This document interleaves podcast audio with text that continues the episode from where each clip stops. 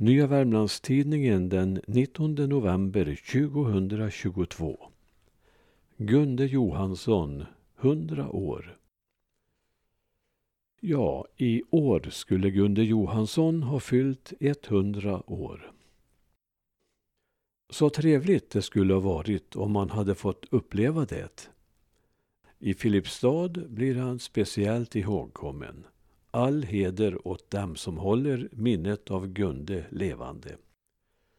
Han var en stor viskonstnär, tonsättare, historieberättare, folkbildare, kännare av Dan Andersson och Ferlin, dessutom en hygglig person och stor Värmlandsambassadör.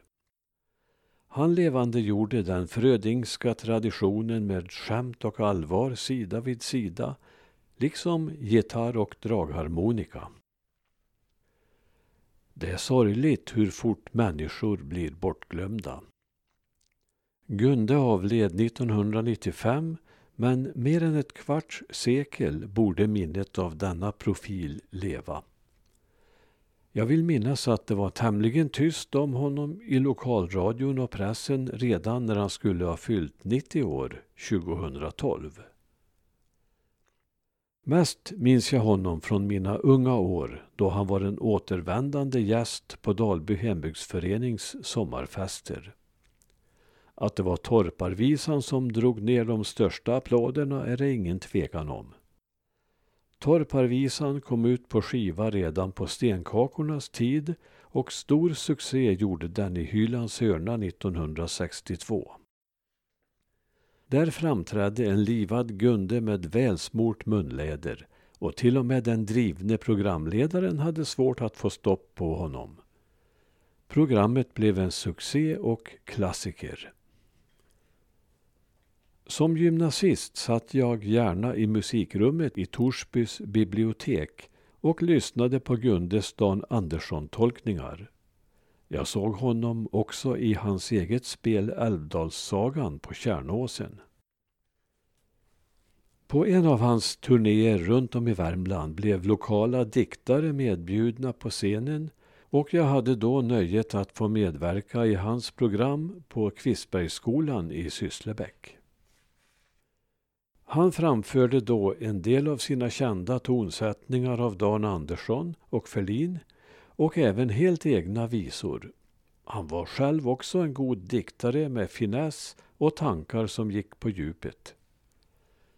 På senare år var han krönikör i Värmlands Folkblad och något överraskande gav han där intryck av att troget följa den socialdemokratiska partilinjen mer än att visa sin filosofiska sida.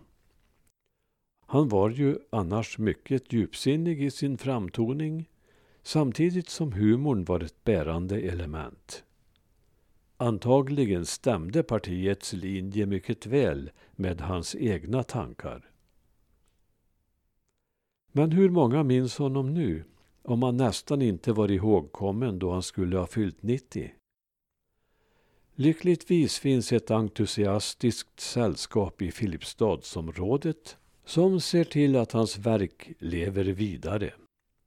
Där har ordnats hundraårsfirande och där har de redan tidigare sett till att Gunde står staty i närheten av den sittande Nils Ferlin.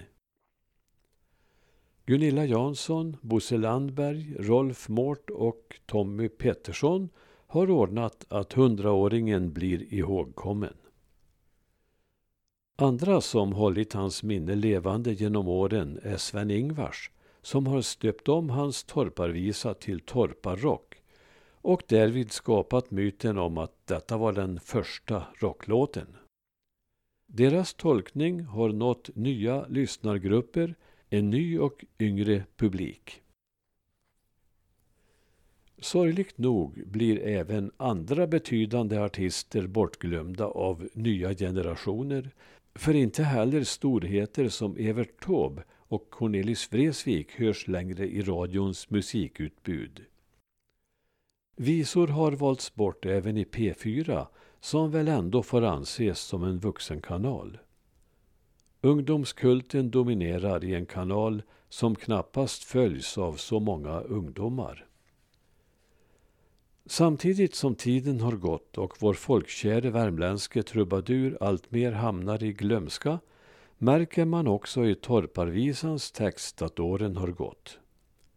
Torparepoken var redan i mitten av 1900-talet, då visan skrevs, rätt avlägsen.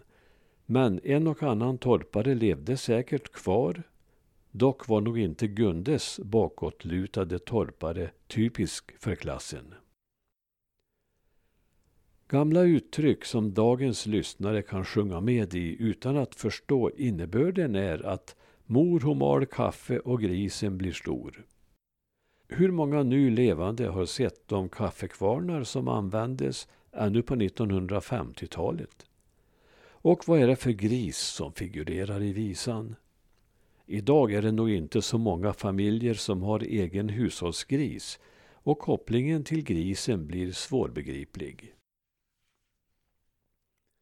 Sätt på panna mor kan också vara svårt att koppla till kaffekokning. Kaffepannan är nog idag ofta utbytt mot elektrisk kaffebryggare och inte många sätter på pannan på spisen. Och dra upp klocka, mor. Ja, vart ska man dra klockan, funderar nog vissa som nu har klocka som drivs med batteri. Om de överhuvudtaget har klocka mer än i mobilen. Tiderna förändras, men goda visor måste få leva vidare. Gunde Johansson får inte glömmas. Må så vara att grisen, klockan och kaffekvarnen hör till historien, men blåser i träa, det gör det i alla fall nu som då. Hå, hå, ja, ja.